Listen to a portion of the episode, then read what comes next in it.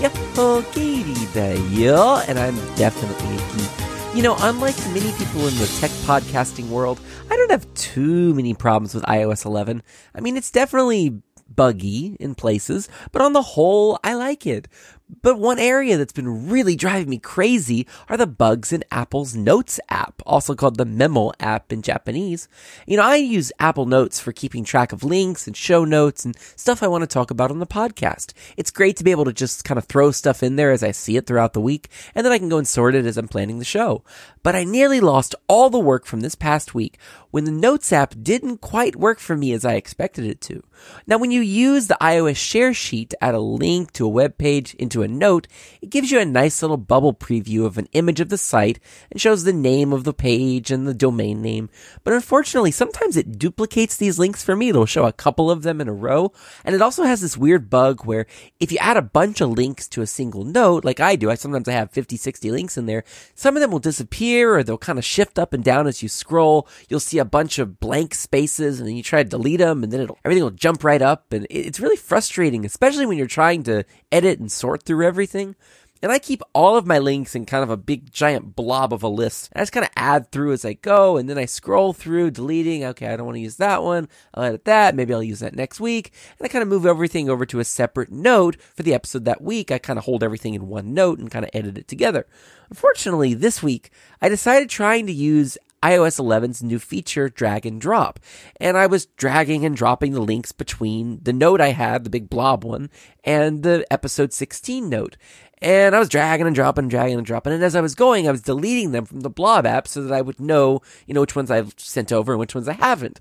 Little did I know that I was dragging them into oblivion. as None of them were being saved into my second note. They were simply poofing away, gone, vanished.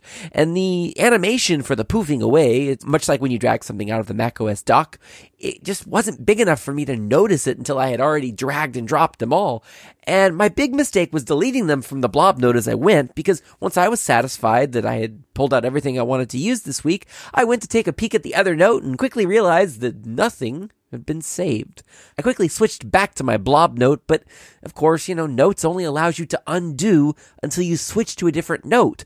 After that, your note changes are finalized. They're locked in and changes are uploaded to iCloud and you're either going to win the million dollars or lose 468,000 and go back to 32. Wait, I think I, have been programming my Who Wants to Be a Millionaire game too much the past couple weeks.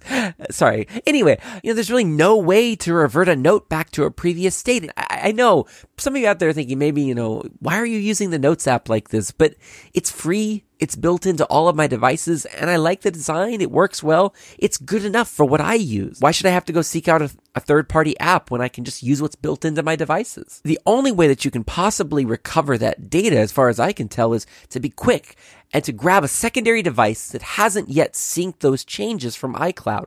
So what I did was I grabbed my iPhone and I attempted to do this. I switched it into airplane mode to cut off all communications and I opened up the notes app and wait, wait, wait, wait, what's going on? Hold on. Everything's syncing. What are you? Uh, I put you in airplane mode. That's right. It left Bluetooth and Wi Fi on because they're being used, which meant it still was connected to my WiMAX router, which means that it had synced the changes.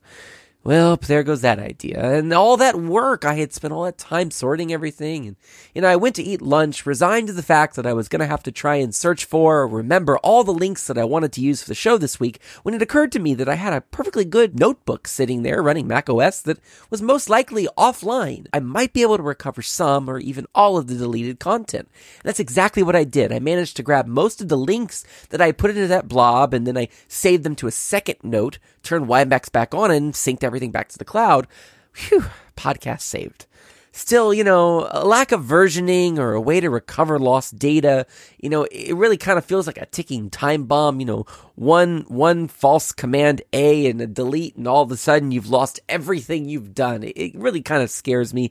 And you know, combine that with the fact that I just kind of feel like there's general bugginess from the Notes app this time around.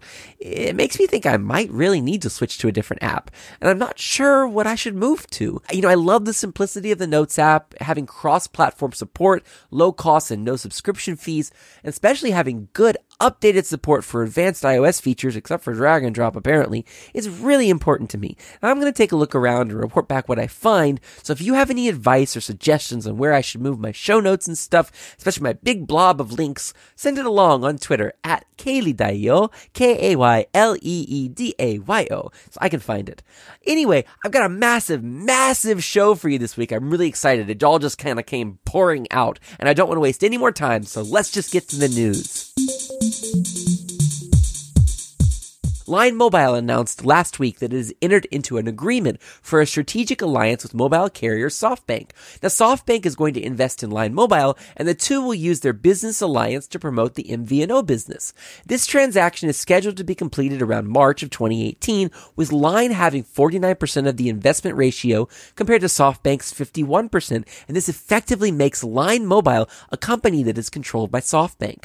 More details about changes to the service will come in the months ahead, and I I would expect at least a few big changes because until now, Line Mobile, which incidentally is my personal MVNO of choice, has been buying and reselling service from SoftBank competitor Docomo.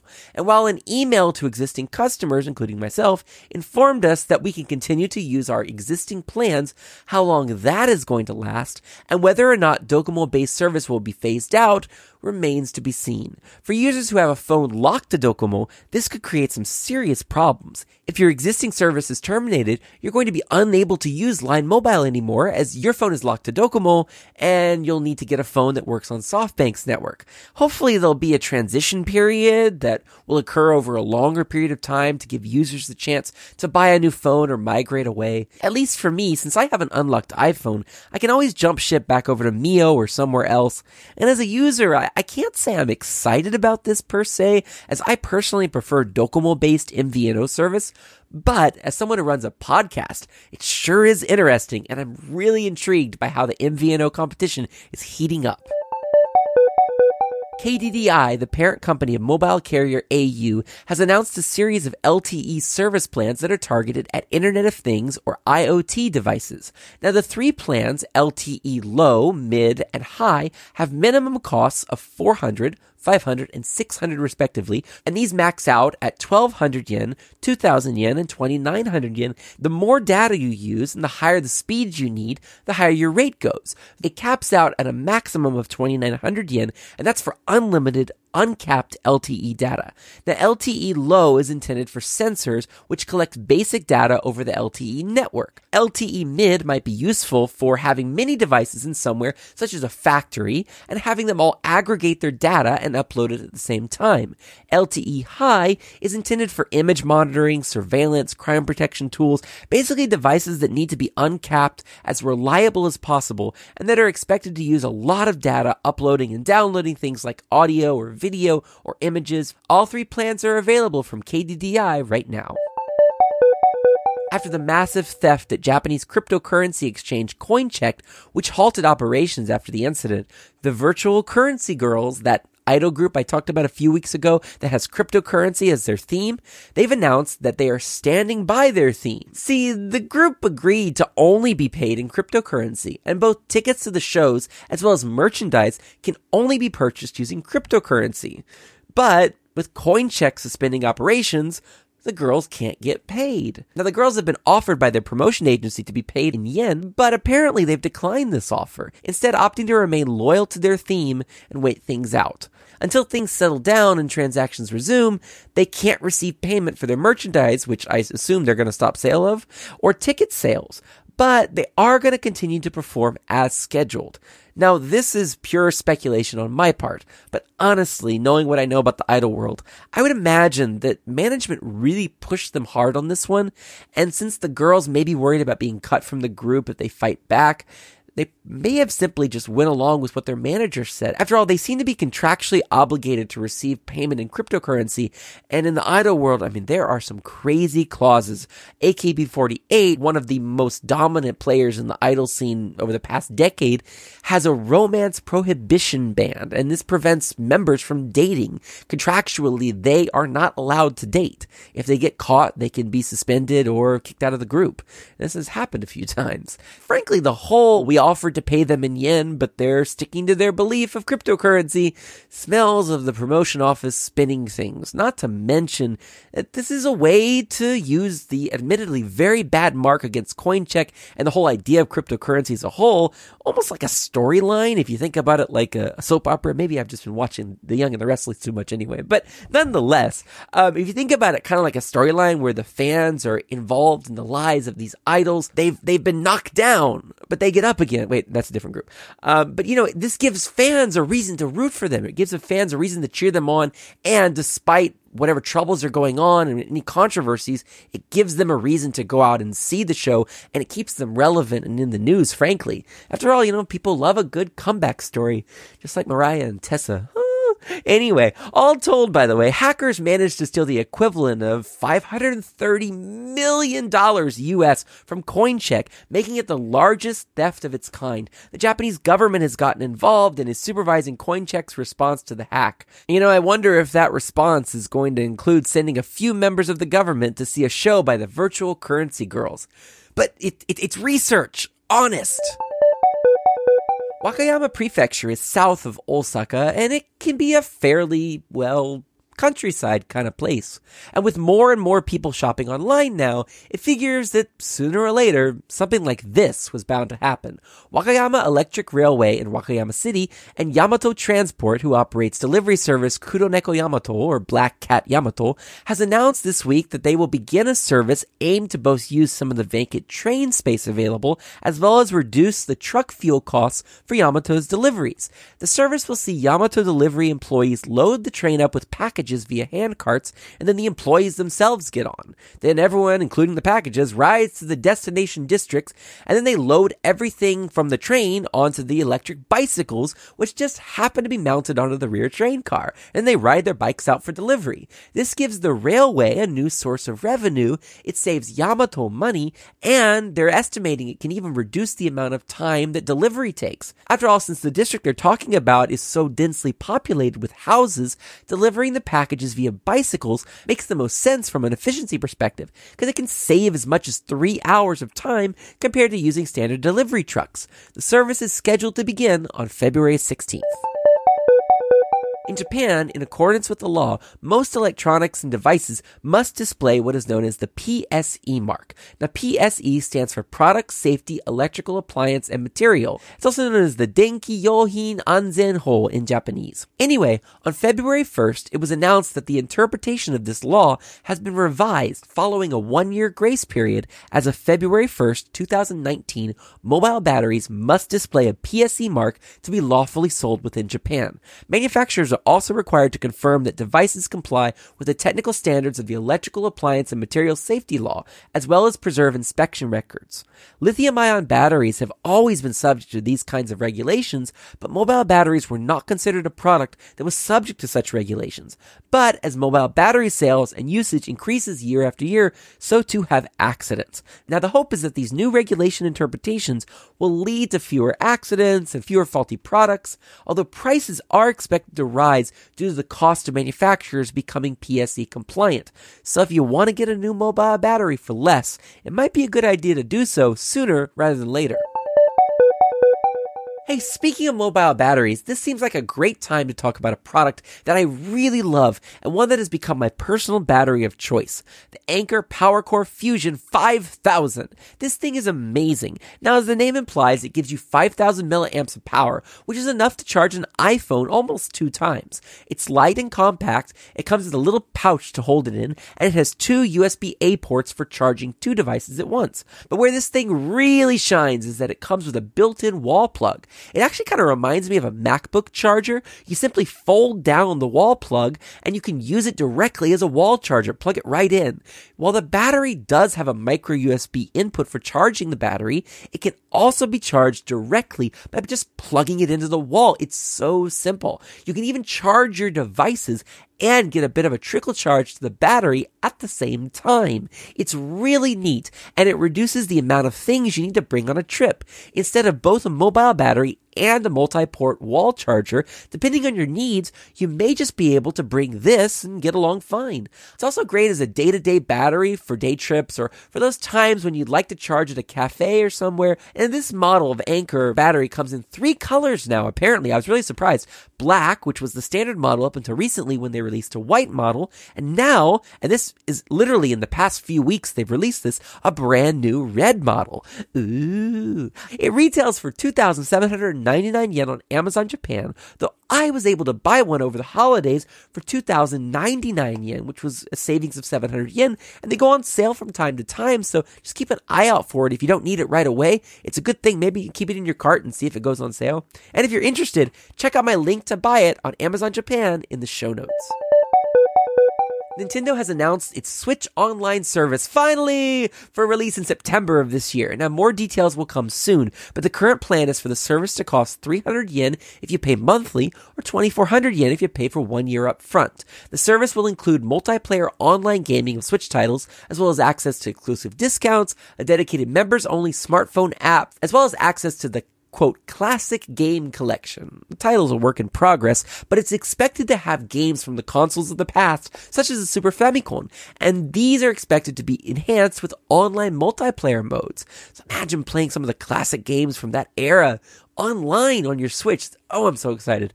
Also announced this week was Mario Kart Tour, a new Mario Kart smartphone app scheduled for release in March of 2019 as a follow up to some of Nintendo's previous smartphone offerings, such as Super Mario Run and Pokemori, or as folks call it here, Dobutsu no Mori, Poketto Camp, which is Animal Crossing Pocket Camp. Now, one thing it won't be a follow up to is their Miitomo app, which was Nintendo's attempt at a Mii based SNS service. That's going to be shutting down on May 5th. And you know, side note, Dobutsu no Mori actually means animal forest, though I kind of like the name they ended up going with better. So let's take a trip back in time to the late 1960s. And that was when Sazae-san, a show about a Japanese housewife and her family, first aired. Actually, it was October 5th, 1969. Now, this show is one of the longest running TV shows of all time. In fact, since it's an anime, it holds the Guinness World Record for the longest running animated television series. That's pretty cool, right? And it continues to air every week on Sunday nights at 6:30. Having aired thousands of episodes to date, has a lot of fans from old to young, all generations. It's one of those shows that everyone can watch. Why am I talking about this on a tech podcast? Well, let me explain. From the very first broadcast, the primary sponsor of the show has been Toshiba. Toshiba, right? And they have included product placement even within the show itself sometimes. But due to restructuring within the company, as of March, Toshiba is no longer going to be sponsoring the show. Now, many were concerned that it would finally end its incredible run if a new primary sponsor could not be found. Well, being as popular as ever, a new set of sponsors was quickly found. Actually, there were about 10 companies that were vying for it, and after a selection process, they picked a few companies, including baby goods mail order shop Nishimatsuya, as well as home builder Daiwa House, and, and this is why it's on the podcast this week, Amazon Japan. That's right. In perhaps a move seemingly appropriate for the times, as one tech giant retires its sponsorship, another steps in to take over. And since the show has a history of featuring Toshiba's products in the show itself, it'll be interesting to see if suddenly Sazae-san starts talking with an Echo Dot instead of going to the supermarket, or reading books on her Kindle instead of reading them on paper. And what would be really interesting is if Amazon got reruns of Sazae-san for Prime Video, though I seriously doubt that will ever happen since the creator made it very clear before her death that she didn't want any home video releases of the show. Maybe that's so they can reuse the same plots every 10 years or so. Regardless, I'm glad the show's going to be sticking around. It's nice to have some family friendly content out there. And if you're curious to learn more about Sazae-san before the new sponsorship roles begin in April, check out a fantastic article about the longest running animated series in the world in the show notes. Murata Yusuke, who is the artist behind the very popular manga One Punch Man, will be working with producer Bob Gale on an upcoming manga adaptation of Back to the Future, which will include new story material that didn't make it into the theatrical cut. This new adaptation will be called BTTF, and it's going to be serialized online with collected print editions to be released in Japan at a later date. You know, the artwork looks really cool. It's interesting to see all the characters you know and love from the films drawn in such a unique and Japanese art style. Some of the details about the manga are kind of unclear at this point, as it appears from some of the artwork that was released that this adaptation will feature characters from all three films of the trilogy. Though some reports indicate that it's only going to be an adaptation of the first film, we're not sure yet. There's also no word on when or if this will be released outside of Japan, though I would imagine that with publisher IDW having the rights to the Back to the Future comics in North America, seeing it released abroad in English is only a matter of time. Oh, you know I had to go there. And speaking of Back to the Future, despite having lived in Osaka for a long time, I've never once visited Universal Studios Japan, or USJ as we call it in Japanese, which is located right here in Osaka. Actually, when Back to the Future the ride finally closed a few years ago, it was almost enough to tempt me into going, but I just couldn't justify the cost. I mean, it's really expensive just to get in, and then there's all sorts of stuff you, you have to buy or spend additional money on when you get there. And you know, if I had friends to go with. Maybe I'd just buy a yearly pass, but still, I don't know, I just have never had enough motivation to go visit. Until now, that is, as USJ has finally unveiled plans for something that is a must see, at least for me, a Sailor Moon 4D attraction. Sailor Moon The Miracle will be a brand new original 20 minute 4D adventure, much like 4DX or MX4D or whatever the heck it was called. And it's set to include splashes of water and things like that, which will help make you feel like you're one of the Senshi. And after you're done saving the world before bedtime, wait, uh, that's the wrong group of girls, uh, uh, punishing the baddies in the name of the moon, you can grab a bite to eat with some Sailor Moon themed snacks from the Sailor Moon Cafe, as well as take a souvenir photo with some realistic props, and even take home a piece of something from the Sailor Moon gift shop, which will be selling a bunch of exclusive merchandise. You can also pre-order an express pass, which will help you get ahead meet Phil at the mat. No, that's the amazing race. It's going to help you skip the line and will also include some cool perks if you pre-order, such as a case shaped like Luna P, as well as a picture frame for your souvenir photo, and even a chance to get a special face-to-face quote unquote miracle greeting from Tuxedo Mask. See what I mean? The miracle, I think, is that you make it through with any money left in your wallet because it's expensive, expensive, expensive, expensive. And yet there's no doubt that I will inevitably find someone to go with me and find a time to go sometime between March 16th and June 24th. I just hope I can find something else to do at USJ to justify it. I hear there's lots of minions running around everywhere. It's train talk time! Oh yeah, and boy do we have a big one today. In 1903, the Osaka Municipal Transportation Bureau was established. It is the public department of the city of Osaka that's responsible for operating the municipal subway lines, the new tram, and the city buses. But come March 31st, it will be no more. Well, why March 31st?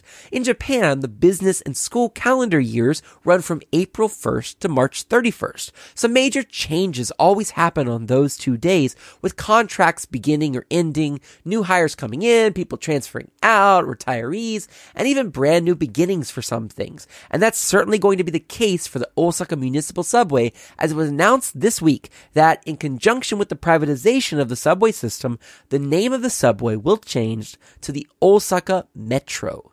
Now, this has been in the works for five years as the first proposals were sent to the Osaka city government in February 2013. Last year, the final approval was given and work began on privatizing the system for the upcoming fiscal year. The thought is that with the subway possibly valued at over 600 billion yen, privatization could bring private investors to Osaka and help to revive Osaka's economy. Still, it's the end of an era for the Osaka municipal subway, which was established in 1930 33 when the Umeda to Shinsaibashi part of the Red Line, the Midōsuji line, which runs north to south in Osaka, was opened. Now the Midōsuji remains the oldest and the busiest part of the entire Osaka subway system. In recent years, there's been a push to update the subway station branding away from the long used Helvetica based signage onto more modern design featuring the font It definitely makes things feel brighter, easier to read, and, and, make it look more modern. And one would assume and hope, given how much money they've spent on this redesign, that at least part of this branding is going to be incorporated into the new Osaka Metro design.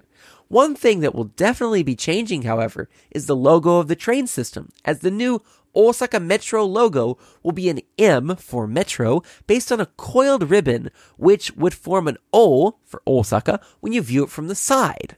On how you're going to view it from the side, but I, maybe on an LCD or something, like an LCD screen in the station, they could have it be the O and it turns to the side and it's the M. So I, that's the only reason I would see that they would go for that. But nonetheless, it also has the Osaka Metro word mark set in Gotham on a dark blue background.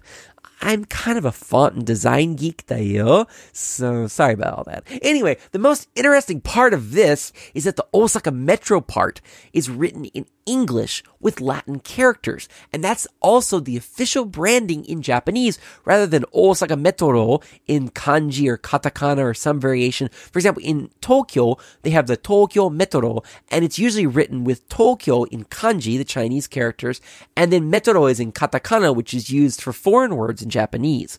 So clearly by using English, they're planning for the future as tourist rates are expected to continue to rise much as they have in the past few years dramatically.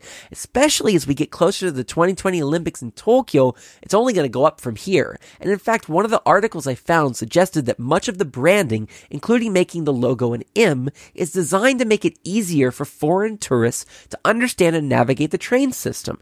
But honestly, when I think Metro or Metro, I think Tokyo Metro. The name just doesn't feel like Osaka.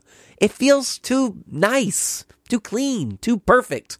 We're rough around the edges around here and we like it that way. And take a look at the new logo and try and imagine a rebranding like this for something like the T in Boston, for example there's something about it that just feels too big city, New York or Tokyo to me. You know, it's test season, right? So this might be on one of your tests. New York is to Tokyo as Boston is to Osaka. That's right.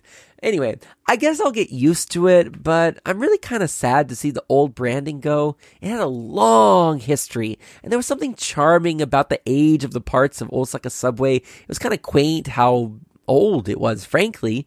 You know, I guess we'll see how everything pans out when the changeover happens on Sunday, April 1st. After years of reluctance and a lack of options, subscription based video streaming services have finally begun to get traction in Japan. And yes, physical video and music and comic rentals are still really big in Japan, but Hulu started the push in 2011, and with Netflix moving into the Japanese market in 2015, the floodgates opened and we have seen a rush of services come to light. Actually, some of you who are longtime listeners will remember that I talked about a bunch of these options way back in episode 2. So check out that episode if you want a more thorough rundown of all the options you have and kind of comparing and contrasting. But what we have this week is some data on usage and subscription numbers. Literally, and I'm not even making this up, I squealed and jumped out of my chair when I saw this headline. Oh my God, I'm so excited. Anyway, so according to a report by the Marketing Research Camp, 16.5% of Japanese residents use some kind of subscription video streaming service. And if this sounds kind of low, it's because it is. Compare that with numbers from the United States, which show that 53% of people use some sort of streaming video service. And it's very clear to see that Japan is still way behind when it comes to adoption rates. There have certainly been many homegrown streaming companies popping up, such as Tsutaya TV, which is from video rental chain Tsutaya, as well as Yahoo Japan's Gyao, au's Video Pass, U Mobile's U Next, and Docomo's DTV. Not to mention that premium cable and satellite channel, Wow Wow, which is sort of the HBO of Japan in a way, it's a little different. They've also begun offering an internet-based on-demand service. But it's those familiar players from somewhere beyond the sea that seem to have made the most impact on the Japanese market, though perhaps not in the order that you might expect. Coming in at number three on a survey of streaming usage is actually Netflix with only 17.7%. Hulu is second at 25.4%. And this kind of makes sense to me in a way because they've partnered with many Japanese studios and networks to provide streaming of both reruns of classic programs as well as new ones after they air on broadcast TV. And with broadcast TV still being such a dominant player in the media landscape here, it would make sense that many users' first streaming experience would be with content they already know and want to watch.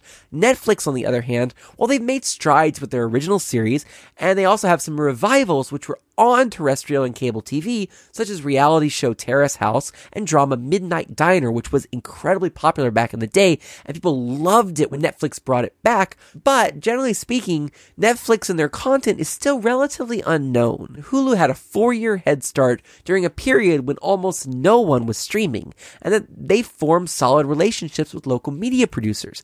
And Netflix, in my usage at least, still seems to have a lot more foreign and subtitled content as opposed to local Japanese content or content dubbed into Japanese. Though this may be due to the fact that I'm still leeching off my parents' international account rather than having a Japan based account. So I'm wondering if they're showing me things because they're assuming that I want more English content as opposed to wanting more Japanese content. Frankly, I like a little more Japanese content on there, but nonetheless. Coming in at number one is, have you guessed yet? Believe it or not, it's Amazon Prime Video. I know, and this is not by a little. They won by a lot. More than double Hulu. 56.9% share in the survey. It's uh, incredible when you compare that with the numbers that are coming out of the United States. Netflix takes the top spot in the US with 50%. Amazon is in second at 29%, and Hulu brings up the rear at 14%. Now, having actually used Amazon Prime Video, I have to say, it's decent, but the interface is still kind of lacking. You know, I love my Fire TV, but I tend to use it only for Netflix and Plex mostly. Whenever I try to watch something through Prime Video, I always end up getting frustrated. You know, they separate dubbed and subbed movies into different listings, content disappears and reappears seemingly at random, and there just isn't as much quality content out there as compared to Netflix. Still, based on the price and the value of Amazon Prime in Japan, it makes total sense to me why these numbers are so high. Amazon Prime costs a mere 3,900 yen per year. That's like 40 hoonyakkers, and that's more than half the cost of most other countries. And while this may be because not all of the Prime benefits that are available in other countries are available in Japan yet, they do keep adding new features such as Twitch Prime and Prime Reading, both of which were recently added. That said, I wonder what would happen to these streaming numbers if Amazon Japan raised their prices.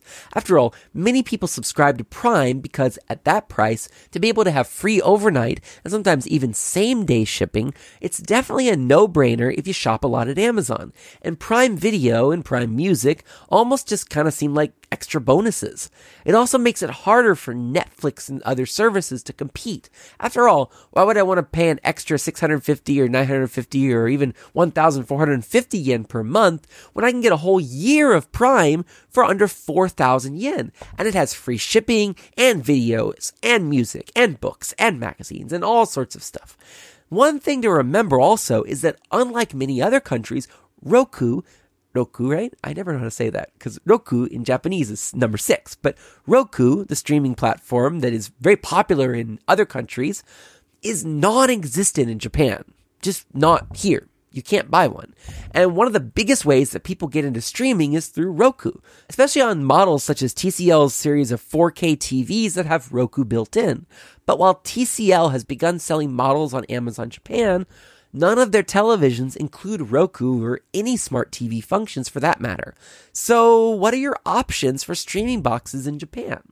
Well, Apple TV is certainly available, but while the iPhone continues to absolutely dominate the smartphone industry here, streaming is still kind of in its infancy in Japan, and with a starting price of 15,800 yen for the base model and 19,800 yen for the 4K model, the cost remains a huge barrier of entry, especially considering that while iTunes movie purchases and rentals do exist in Japan, TV show purchases and rentals do not, providing even less exclusive content to try and sell Japanese consumers with.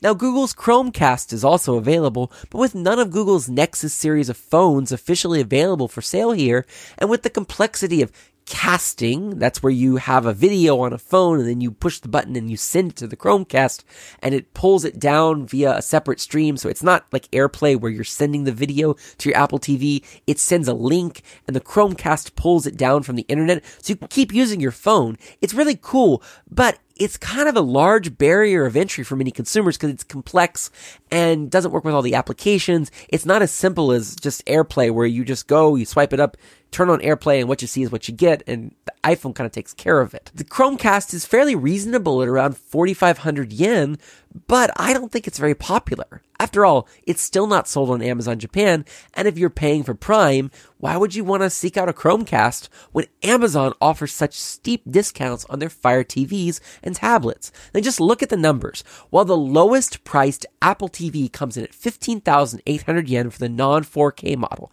the highest priced Fire TV that's currently sold on Amazon Japan is only 8,980 yen.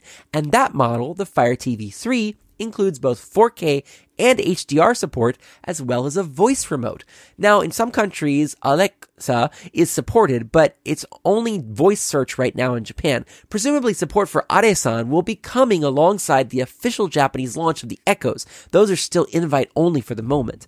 Anyway, at under 9,000 yen, that's almost half the cost of the Apple TV 4. And it is half the cost of the Apple TV 4K if that's really important to you. And for folks who want something even cheaper, the most popular model is the Fire TV stick with voice remote, and that's priced at 4,980 yen, making the barrier of entry into the world of streaming incredibly low. Now, this is a position that, at least in the United States, Roku fills. They have models ranging from really cheap all the way up to premium models that have 4K and HDR and all that stuff. But you can get a very cheap streaming box if you look at Walmart, places like that, you know, probably 30 bucks, something like that, if you look hard enough. And Amazon's offerings are very cheap too, but without Roku in the Japanese market, at least in my opinion, I'm nothing against the Chromecast, but the only simple, easy to use, and affordable streaming option is from Amazon. There are some Japanese only proprietary boxes, but none of them have very good design. They're all kind of Android TV based and they're kind of now, look, seriously, Apple, I know you do things your way, on your terms, but I kind of feel like it might be in your best interests long term to think about maybe trying to make a Fire TV stick like product that comes in at under 10,000 yen and supports AirPlay. Even me, the self proclaimed Apple fangirl extraordinaire, can't justify paying almost double the cost compared to the Fire TV. Now, if we were talking an extra 1 to 4,000 yen compared to the Fire Stick or even compared to the full featured Fire TV, especially if it was a thin, easy to plug in device, I might jump back to Apple TV land. And considering how well loved Apple and their products are here, I'd imagine that many Japanese consumers would do the same. But once you get much past 10,000 yen, even for me, it's, it's hard to justify the cost. By the way, as if those Fire TV prices weren't low enough, Unlike the Apple TV, which rarely sees sales, both of these models regularly go on sale for Prime members, and I've seen them drop as low as 7,480 yen for the Fire TV 3 and a ridiculously cheap 3,480 yen for the Fire Stick with voice remote. At those prices, combined with the fact that the market's still very young, the Fire TV is easy to use, and folks really like Amazon, I suppose it makes sense that, as of right now, the dominant player for streaming video in Japan is Amazon.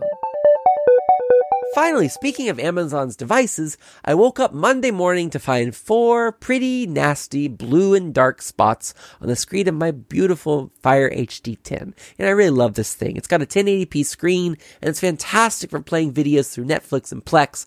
I was really confused as to how this happened. I mean, I keep my device in a case, and that case has one of those covers that you kind of fold up into a little stand. And I usually put that inside a tablet sleeve for some extra protection. So it's doubly padded. And I used it on Friday with no problems. And then it was just sitting around all weekend unused because I wasn't here very much. So I really don't understand what happened. You know, maybe since I wasn't home much this weekend and it's been really cold, cold, cold, the temperature of my place maybe caused some kind of damage. I don't know. Or maybe it just kind of brought the damage to the surface. I'm confused. But regardless, I was none too happy about this. After all, I just got it in October. And while you can't really notice the damage on the home screen or when the screen is bright, on darker screens, especially when I'm watching videos and there's a dark scene, those circles stand out like a sore thumb. Well, since the Fire HD 10 comes with a one year warranty through Amazon, I decided to see if they would repair it or replace it for me. It took a little bit to figure out how to initiate this process, and since I really hate talking on the phone, I fired up an internet chat with an Amazon rep. Now, my Amazon Japan account is set to Japanese, so I did this whole thing in Japanese, but I'd imagine since they also let you switch it to English, that they offer chat or some kind of phone support in English too. I haven't been able to confirm that though, but it seems like that would be the case. Anyway, the representative was very friendly and responsive. I explained the situation and he asked me to do a 45 second reboot, basically hold the power button down for 45 seconds until the thing reboots, just to make sure that it wasn't a software bug. Now, I knew that this wouldn't fix anything. I know LCD damage when I see it, but I figured I'd humor him anyway. Alas, a hard reboot didn't fix my damaged screen, imagine that. So he agreed to do a swap, and I would receive a new Fire HD 10 the next day, and I was instructed that I must return my damaged one through the the post office using chakubarai or cash on delivery, and I had 30 days to return it to Amazon. Well, that was yesterday, and I'm recording this on a Tuesday. Sure enough, I just got a brand new Fire HD 10 in the post, along with two things of oatmeal and a case of tuna that I have set for recurring delivery every month. Only Amazon, right? Still, I have to admit, it was fairly simple, fast, and I'm pretty satisfied with Amazon's customer support. I hate that I had to go through the process anyway, but they replaced it and, and seems to be working fine, so I'm happy with it. You know, now that I think about it, recently I've noticed that it kind of also has been shutting down on me. I leave it in sleep mode, and then I go to turn it on, and I open it up, and then nothing responds. And then I power it on, and it powers on, and it had full batteries, so it's not like the battery ran down, but something had just shut down. So maybe there is a hardware problem with it. Still, I wouldn't hesitate to recommend the Fire HD 10 for folks that are looking for an affordable, higher quality tablet for some media consumption. I'd also definitely recommend getting a case for it and keeping an eye on when your warranty expires, just in case. This was such a jam packed show. And it's funny because all the streaming talk seems like a great way to kick off a series that I've been thinking about doing for a few weeks. And we know there's lots of internet based ways to cut the cord and get video content. Those are sometimes referred to as over the top services. But what about some of the top services? Is that what they call it? Some of the more traditional cable or satellite services that are still extremely popular among Japanese consumers. Is Skapa perfect for you? Or maybe Hikari TV would better light up your TV life?